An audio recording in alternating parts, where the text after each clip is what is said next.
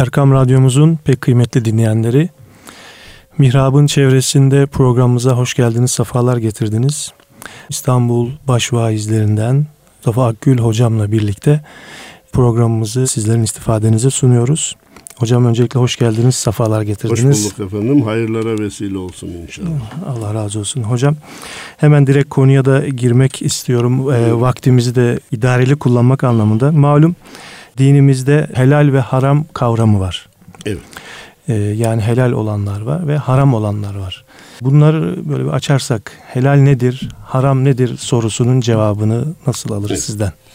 Efendim Bismillahirrahmanirrahim. Elhamdülillahi Rabbil alemin ve salatu ve selamu ala Resulina Muhammedin ve ala alihi ve sahbihi ecmain. Muhterem Hadi Hocam ve değerli dinleyenler, malumunuz bizim dinimizde namaz, oruç, hac, zekat gibi yerine getirilmeleri çok önemli olan bir ibadetler grubu var. Bir de kaçınılmaları en az onun kadar önemli olan haramlar grubu var.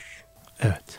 Biz bir taraftan farzları ifaya çok titizlik gösterirken öbür taraftan haramlardan kaçınmaya da çok itina göstermemiz lazım. Evet. Bir taraftan farzlar devam ederken öbür taraftan da haramlar işlenirse bendeniz bunu havuza benzetiyorum. Ortaokulda havuz problemleri sorarlar hatırlarsanız. Evet, evet.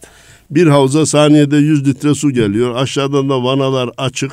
Saniyede 80 litre su boşaltıyor. Bu havuz ne kadar zamanda dolar? Çocuğa havuzun hacmi verilir. Demek ki saniyede 20 litre su kalıyor.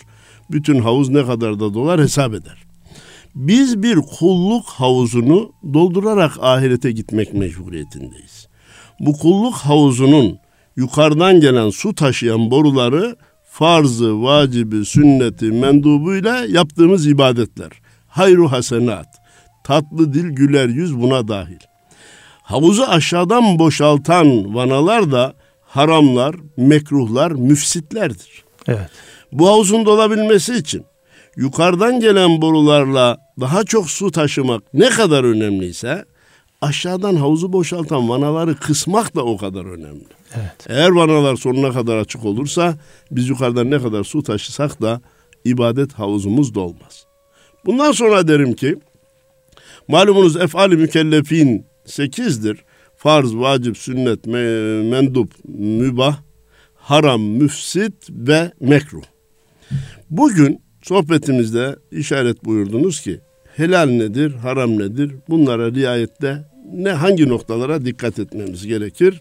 Onu evet. arz etmeye çalışacağım. Şimdi helal ve haram e, noktasında akılla tespit edilebiliyor mu yoksa bunun, bunun e, ölçüsü nedir? Efendim e, hemen bir cümleyle eğer e, müsaade buyursanız helal yenilip içilmesine, söylenip yapılmasına dinin izin verdiği, meşru saydığı, kanuni değil bu, dinen meşru sayılan şeylere helal denirken yenilip içilmesine dinin izin vermediği, söylenmesine dinin izin vermediği, yapılmasına dinin izin vermediği şeylere de haram diyoruz.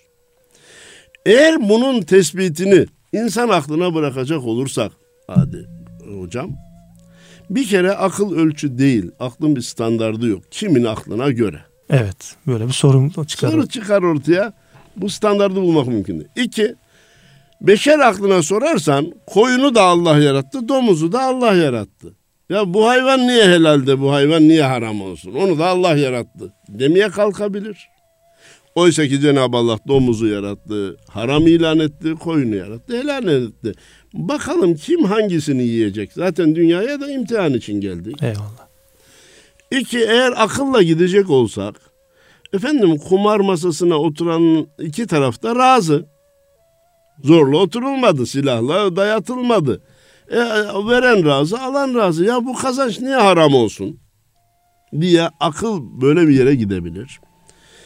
Oysa ki Cenab-ı Allah kumarı haram ilan etmiştir. Efendim bir vatandaş 100 bin lira verip bir daire alsa 500 lira kiraya ver, 500 liraya kiraya verse öbürü de 100 bin lirasını bankaya koysa da ayda 500 lira faiz alsa.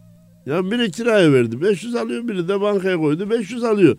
Bu niye helal olup da bu niye haram olsun diye akıl bunun içinden çıkamaz. Oysa ki Cenab-ı Allah ehallallahu'l bey'a ve harramer riba. Allah alışverişi helal kıldı, faizi haram kıldı diyor. Neticeten şunu hemen tespit edelim. E, söz uzatırsak ana fikir kaybolur. Eğer neyin helal neyin haram olduğunu insanlara sormaya kalkarsak, akılla tespit etmeye kalkarsak bu çıkmaz bir sokak olur, bir kaos olur. Sana göre, bana göre, yüz sene evvele göre, yüz sene sonraya göre, kutuptakine göre, ekvatordakine göre, Amerika'dakine göre, Avustralya'dakine göreler ortaya çıkar. İnsanoğlu ne yapacağını şaşırır. Peki o zaman kim tayin Allah eder? Allah razı olsun. Kim tayin etmeli ki hüküm şaşmaz olsun. Bendeniz bazı konuları anlatırken cemaatime diyorum ki muhterem cemaat ben şu şöyledir bu böyledir dersem kabul etmek mecburiyetinde değilsiniz. Efendim hocam böyle diyor dersem yine kabul etmek mecburiyetinde değilsiniz. Hocam benden çok alim ama nihayet insan. Kim söyledi diyeyim ki kabul mecburiyetinde olasınız diyorum. Oradan Allah diyorlar. Celle Celaluhu. Demek ki evvela bir şeyin helal veya haram olduğunu tespit yetkisi doğrudan Allah'a aittir. Evet. Peki oradan diyorlar ki ya peygamberin de e, helal haram tayin etme Yetkisi yetkisi, var mı? Yok mu? Var mı? Yok mu? Efendim bir şeyi Cenab-ı Allah açıkça helal etmiş ise peygamberin onu haram etme yetkisi olmaz. Buna dair de ayet var. Biraz sonra onun metninde arz edeceğim. İki, bir şeyi helal ilan etmişse peygamberin onu haram etme yetkisi yok. Haram ilan etmişse helal etme yetkisi yok. Fakat Kur'an-ı Kerim'de hadi hocam bir şeyin helal veya haramlığına dair bir hüküm yoksa hemen peygamber devreye girer. O konunun helal mi haram mı olduğunu bize beyan edebilir. Elle tutulur misallerini arz etmek istiyorum. Ha, buyurun. Malumunuz Kur'an-ı Kerim'de Hurrimet aleykumul meytetu kesilmeden ölen, murdar ölen hayvanın eti size haramdır buyuruldu. Sahabe-i kiram bunu anladı. Fakat balıkları biz kesmeden yiyoruz. Ve dedi ki ya Resulallah balıklar o zaman haram olması gerekir. Biz balıkları Efendimiz devreye girdi. Deniz temizdir, ölüsü de temizdir dedi. Balık kesilmeden yendiği halde helal olduğunu Efendimiz söyledi. Sıçrayan hayvanın adı neydi? Çekirge. Çekirgenin helalliğini Efendimiz söyledi. Efendim Cenab-ı Allah Kur'an-ı Kerim'de innemel hamru vel meysru vel ensabu vel ezlamu rizsun min ameli şeytan Maide suresinin 90. ayetinde orada şarabı söylüyor. Diğer haramlar var. Nedir o? Kumar, falokları, tapılmaya mahsus dikili taşlar. Ama içilecek şey olarak sadece şarabın haram olduğunu söylüyor. Şarabın dışında haram olan nesneler de o gün de var. İleride de olması mümkün. Efendimiz Peygamberimiz Aleyhisselatü Vesselam devreye giriyor. Diyor ki kullu muskirin haramı. Bütün sarhoşluk. Bütün sarhoşluk veren şeyler haramdır. Bakın Kur'an-ı Kerim'de bu geçmiyor. Demek ki peygamber Kur'an'da geçmeyen bir şeyin helal mi haram mı olduğunu tespit etme yetkisine sahip. Eyvallah. Sahabe-i kiramdan bazıları geliyor. Ya Resulallah bu içkinin, şarabın veya bütün sarhoş verici şeylerin haram olmasının asli sebebi nedir? Bizi sarhoş etmez. Peki biz sarhoş etmeyecek kadar bir miktar içersek o zaman helal mi? Çoğu haram olan şeyin azı da haramdır. Bak buna dair ayet yok. Efendimiz böyle buyurmuş. Cenab-ı Allah açıkça belirtmemişse peygamber devreye girer. Bu yetkiyi Cenab-ı Allah ona Efendimiz'e vermiş. Kul eti'ullaha ve ati'ur rasul. Allah'a itaat ettiğiniz gibi peygambere de itaat edin buyurmuş. Başka bir ayet ki Haşr suresinin 7. ayeti وَمَا آتَاكُمُ الرَّسُولُ فَخُذُوهُ وَمَا نَهَاكُمْ عَنْهُ فَانْتَهُ Peygamber size neyi verir de alabilirsiniz derse onu alabilirsiniz. Peygamber sizi neden nehyederse, men ederse onu da terk etmeniz gerekir, uzaklaşmanız gerekir. Bendeniz bunu kürsüde anlatırken teşbite hata olmaz kuralını tekrarladıktan sonra şunu söylüyorum hadi hocam. aslında kanun yapma yetkisi meclisindir. Değil mi efendim? Evet. Bugünkü mevzu mer'i kurallar için söylüyoruz. İslam ayrı bir mesele. Fakat meclis bir gün toplanıp Bakanlar Kurulu'na kanun gücünde kararname yetkisi çıkarma ve çıkarmaya yetki olarak verse. Verse. Süre de koysa efendim şu kadar süreyle kanun hükmünde kararname çıkarır. O süre içerisinde 23 kişilik, 25 kişilik, 30 kişilik Bakanlar Kurulu'nun imzalayacağı her karar meclisten çıkmış kanun gibidir. Halbuki 23 kişinin 25 kişinin kanun çıkarma yetkisi yoktu genel kural olarak. Fakat kanun çıkarma yetkisine sahip olan meclis bunu süreli veya süresiz bakanlar kuruluna devrettiği için onlar da bu süre içerisinde imzalayacakları bütün kararnameler kanun gücünde olur. Teşbih hata olmasın. Şari hakiki, şari mutlak Allah'tır. Hüküm koyma yetkisi bizatihi Cenab-ı Allah'ın yetkisinde. Ancak Efendimiz'e ve süresiz o yetkiyi Cenab-ı Allah vermiş. Siz de neyi verirse onu alın, neden de yasaklarsa ondan sakının. sakının. Men yuta'ir rasule fakat eta Allah. Kim peygambere itaat ederse Allah'a itaat etmiş olur diyor. Toparlayalım işi uzatmayalım. Demek ki neyin helal neyin haram olduğunu bir akılla insanlar beşer tayin edemez. İki hakiki tayin edici Allah'tır. Kur'an-ı Kerim'de bir şeyin helal veya haram olduğunu tayin etmişse artık peygamber de o işe karışamaz. Ancak Kur'an'da açık hüküm yoksa Efendimizin de helal ve haram tayin etme yetkisi vardır. Evet. Şimdi helal ve haram konusunda belli bir nasıl diyelim değerlendirmemiz için e, ayet var. Efendimizin evet. koyma yetkisi var. var. Evet. Şimdi mesela gündelik hayatımızda işte yaşadığımız evlenme, kazanma gibi böyle gündelik hayatta yaşadığımız sosyal e, hayatta olan şeyler var. Bunların dini hükmü evet. e, yasak mı, helal mi? Mesela evlenmek, evet. ticaret yapmak, mal kazanmak. Efendim bunların dini hükmü karşılığı nedir?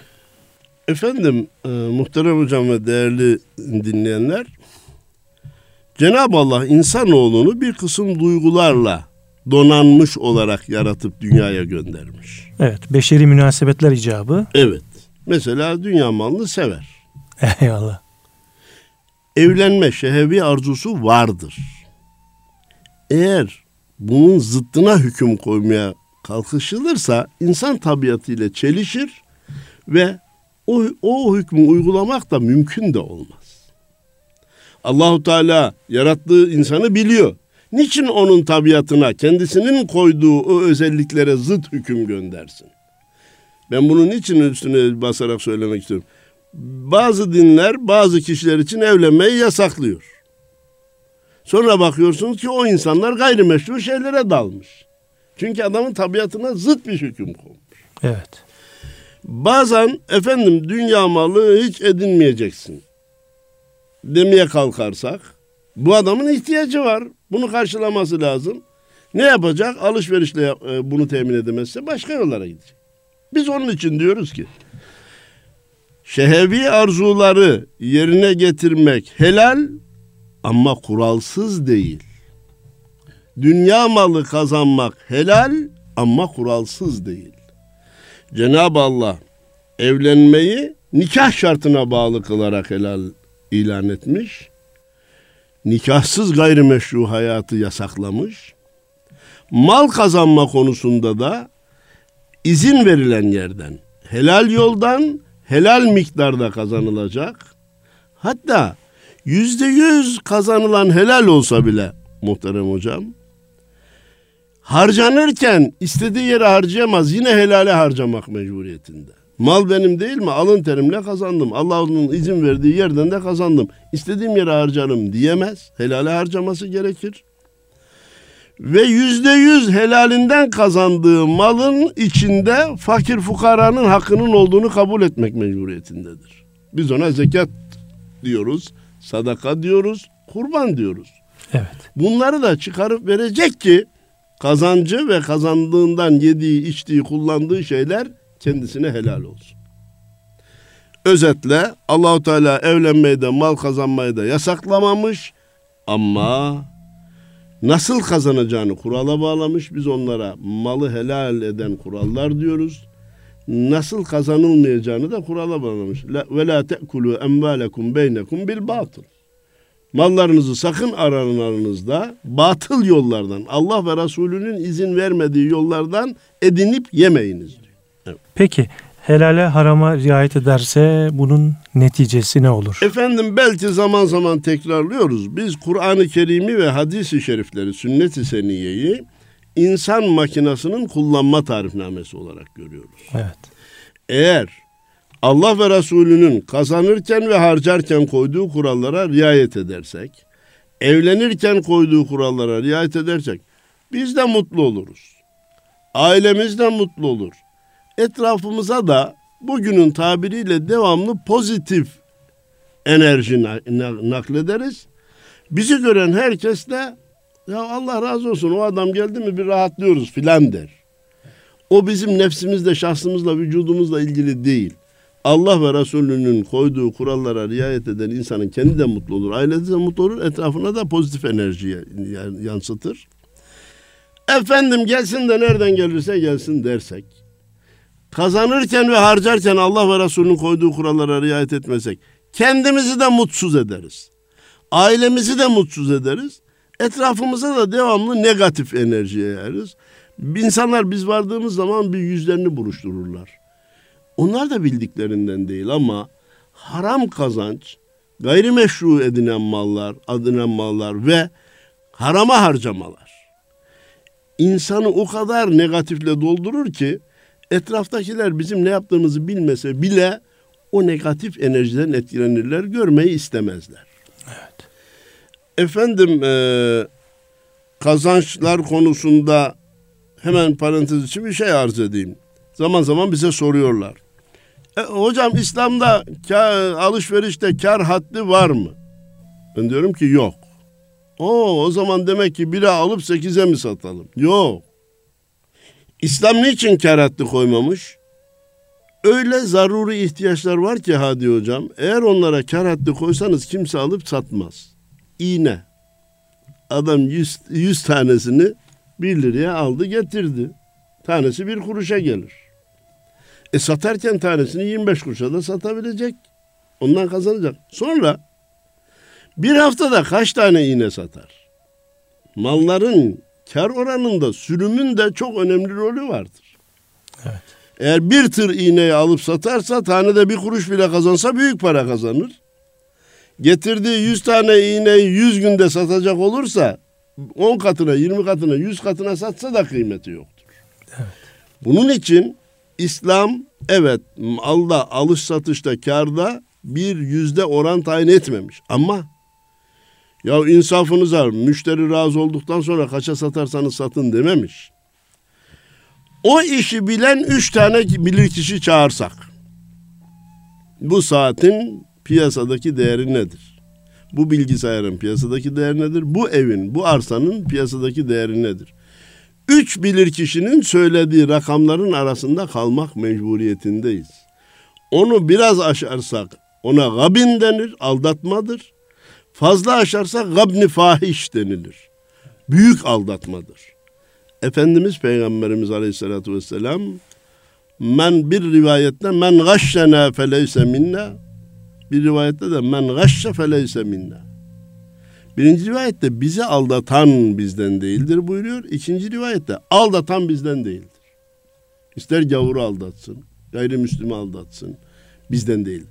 Efendim ben ne yapayım müşteriyken razı oldu ben söyledim o da razı. O cehaletinden razı olmuş olabilir. Size olan maliyetini bilseydi ya da o piyasadaki o malın değerini bilseydi o fiyatı verir miydi size? Malumunuz belki bütün dünyayı düzene sokacak Efendimizin bir hadis-i şerifi var.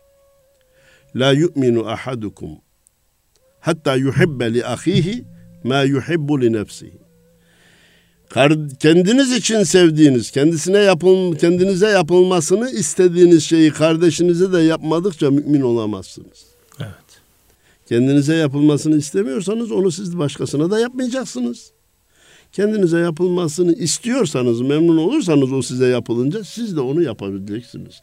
Bütün dünyaya düzen verecek bir hadis-i şerif.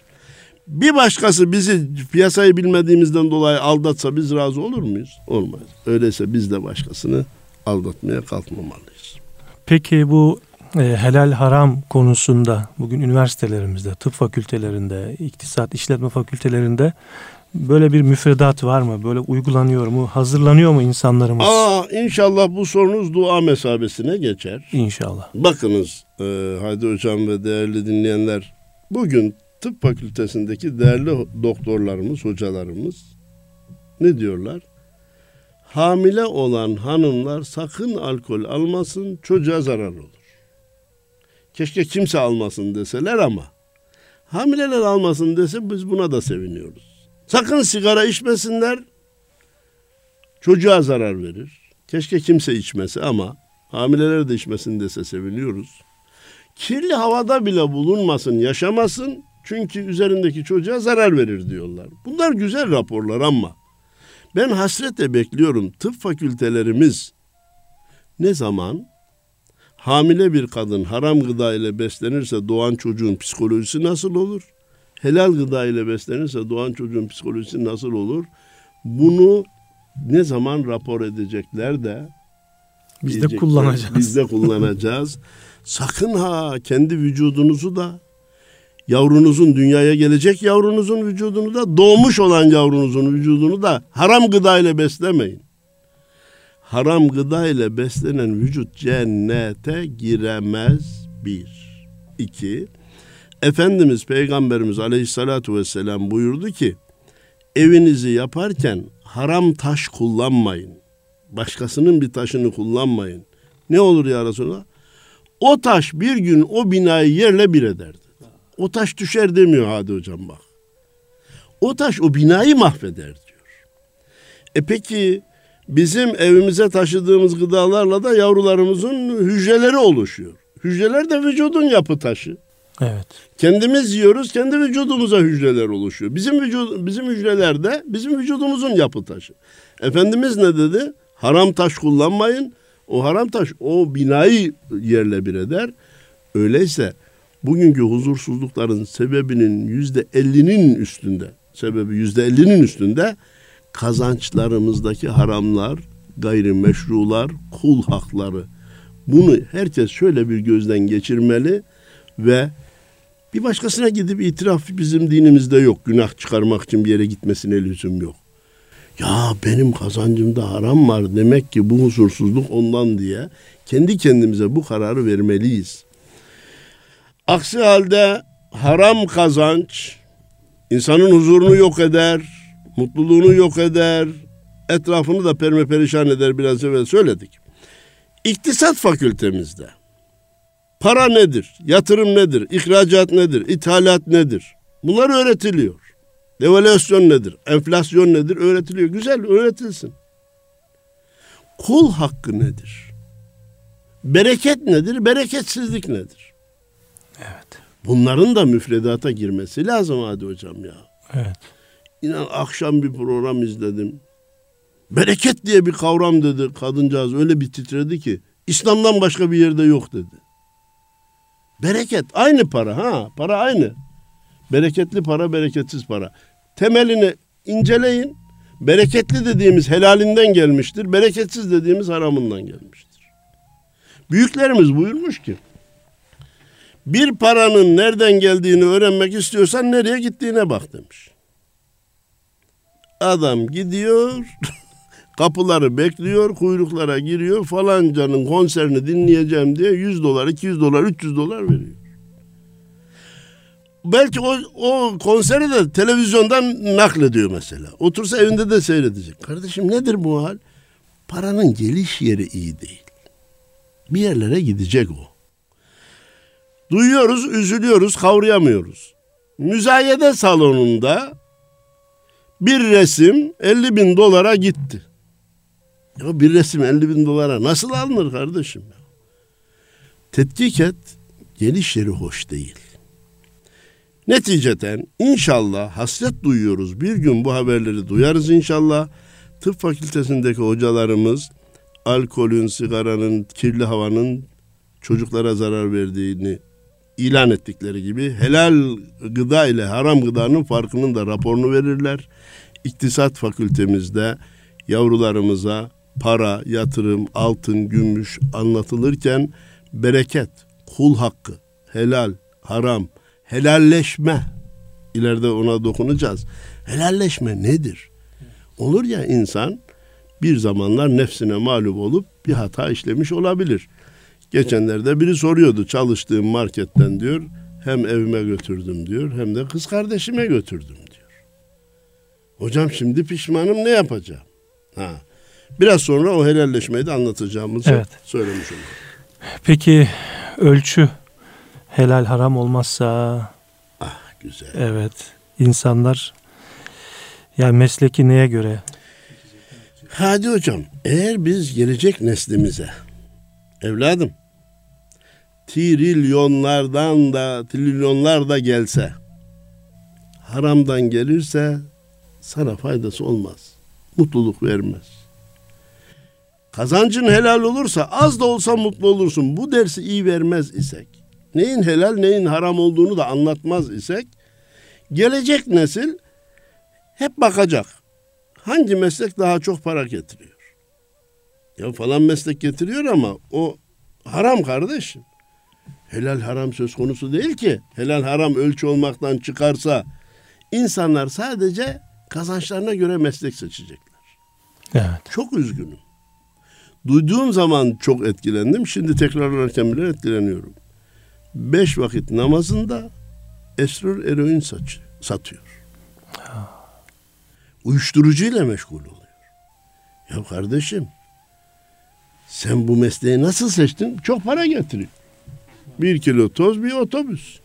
Otobüs ama bu senin dünyanı da ahiretini de perişan eder. Bak bir de namazını kılan insansın sen ya. Bir de hayır hasenatı da vardır. Ah güzel hemen onu arz edeyim. Şeytanın insanlara haram yoldan para kazandırırken kazanmalarına müsaade ederken onları teşvik ederken kullandığı formüllerden biri ayak kaydırma sebeplerinden biri he sen bunu kazan sonra hayır yaparsın. Yaparsın değil mi? Cami yaptırırsın, Kur'an kursu yaptırırsın. Rakam küçükse bir camiye bir halı alırsın, bir avize alırsın. Bakın bakın dinleyicilerimiz dikkat buyursun büyüklerimiz buyurmuş ki haramdan gelen bir kuruşu geri çevirmek haramdan gelen bir kuruşu geri çevirmek helalinden kazanılan bin kuruşu hayır yerine sarf etmekten daha büyük sevaptır. Allah Allah. Müthiş bir şey hadi hocam. Evet. Niye? Haram geldi mi yeni arkadaşlarını çağırır.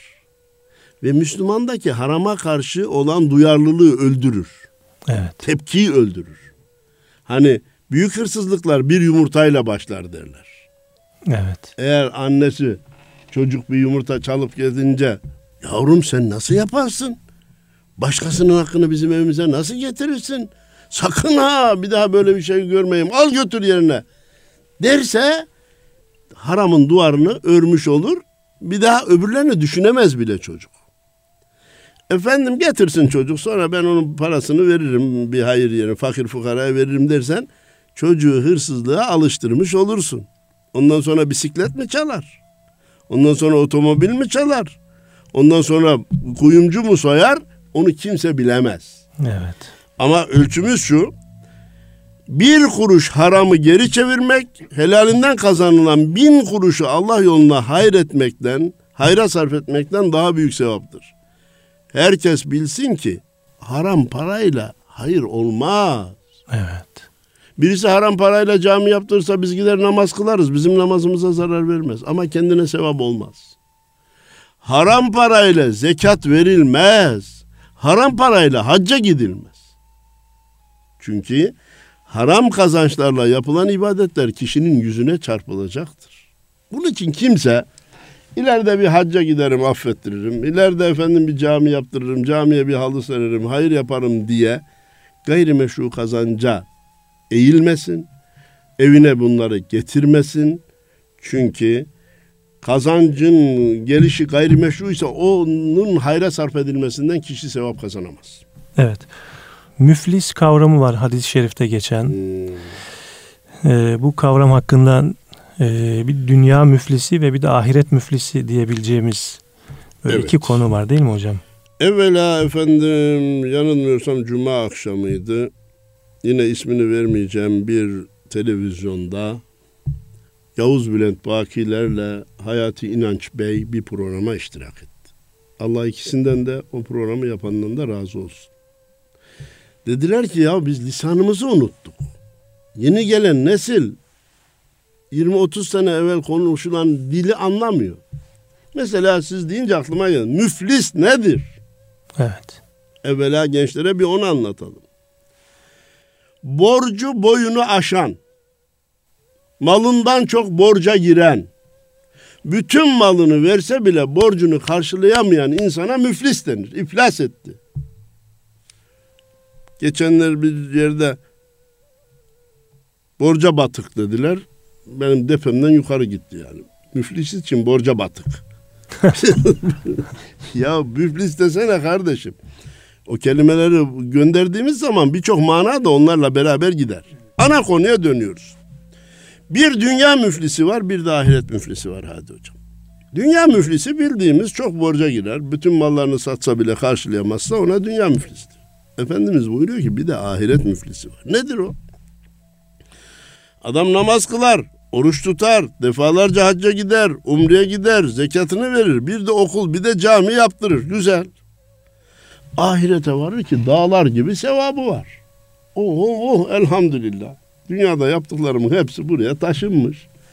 Bu sevaplar beni cennete ulaştırmaya yeter diye sevinir. Ama aynı kişi dünyada kazanırken helale harama riayet etmemişse, müşterisini yalan söyleyerek kandırmış ve öyle para kazanmışsa, şu zaman veririm demiş ve zamanında vermemişse, borçlu alacaklı gelip de parayı istediğinde kasada para durduğu halde hele git canım ne var kaçıyor muyuz? diye adamı zor duruma sokmuşsa bir başkasının gıybetini yapmışsa konu komşuya kötü nazarla bakmışsa ahirette bütün bu alacaklılar sıraya girecek. Benim gıybetimi yaptıştın, dünyada da benimle helalleşmedin, ver bakalım hakkım. hakkım. Ben seninle 10 sene ticaret yaptım. Her defasında beni kandırmışsın. Her bir metrede yanlışla hile yapmışsın. Beni ver bakalım hakkımı. Efendim falanca zamanda borcunu ödemen gerekirken yalan mazeretler uydurdum. Benim alacağımı erteledin. Beni perişan ettin. Sen ise ikinci bir yatırım yaptın. Ev aldın arsa. Ver bakalım arkadaş. Dünyadayken bunu yaptın. Ya benim sende alacağım vardı ama senedim yoktu, çekim yoktu. Git nereye gidersen git dedin değil mi? Şimdi mahkemeye geldik gel bakalım ver diyecek. O güzelim namazın sevabı birine, orucun sevabı birine, haccın sevabı bir başka hak sahibine, efendim e, okulun sevabı bir başka hak sahibine, caminin sevabı bir başka hak sahibine gidecek. Adam o kadar sevaplarla cennete ulaşma şansına sahip olamayacak, ortada dikilip kalacak. İşte buna da ahiret müflisi diyoruz. Ahirette iflas etmiş, onca sevapları dağıtılmış, cennete de gidememiş. İnsanı ahirette müflis kılan en büyük şey dünyada kazancının haramdan olması. Hadi Bey. Evet. Dünya kazancımız helalinden olsun, içinde kul hakkı bulunmasın. Allah'ın izniyle bütün sevaplarımız ahirette bizi cennete ulaştırmaya yetecek kadar olabilir. Ama dağlar kadar sevap kazansak eğer biz kul hakkına girer gayrimeşrudan çocuk çoluk çocuğumuzu beslersek ahirette iflas ederiz. Yani o zaman tam olarak da şunu soralım. Haramla hayır yapılır mı? Ha kesinlikle haramla hayır yapan kendini kandırır. Bir şeyler yaptım der Allah da beni affeder zanneder. Katiyen yaptığı hayırlardan sevap kazanmaz. İnsanların ondan istifadesi caizdir. Bir fakire ay- ayakkabı alsa, elbise alsa, bir Evet, öğrenciye Onun bir mesuliyeti var yok, mıdır alan için? bilmiyor. Bilmiyor. Bilirse alamaz. Heh, bilirse. Bilirse alamaz.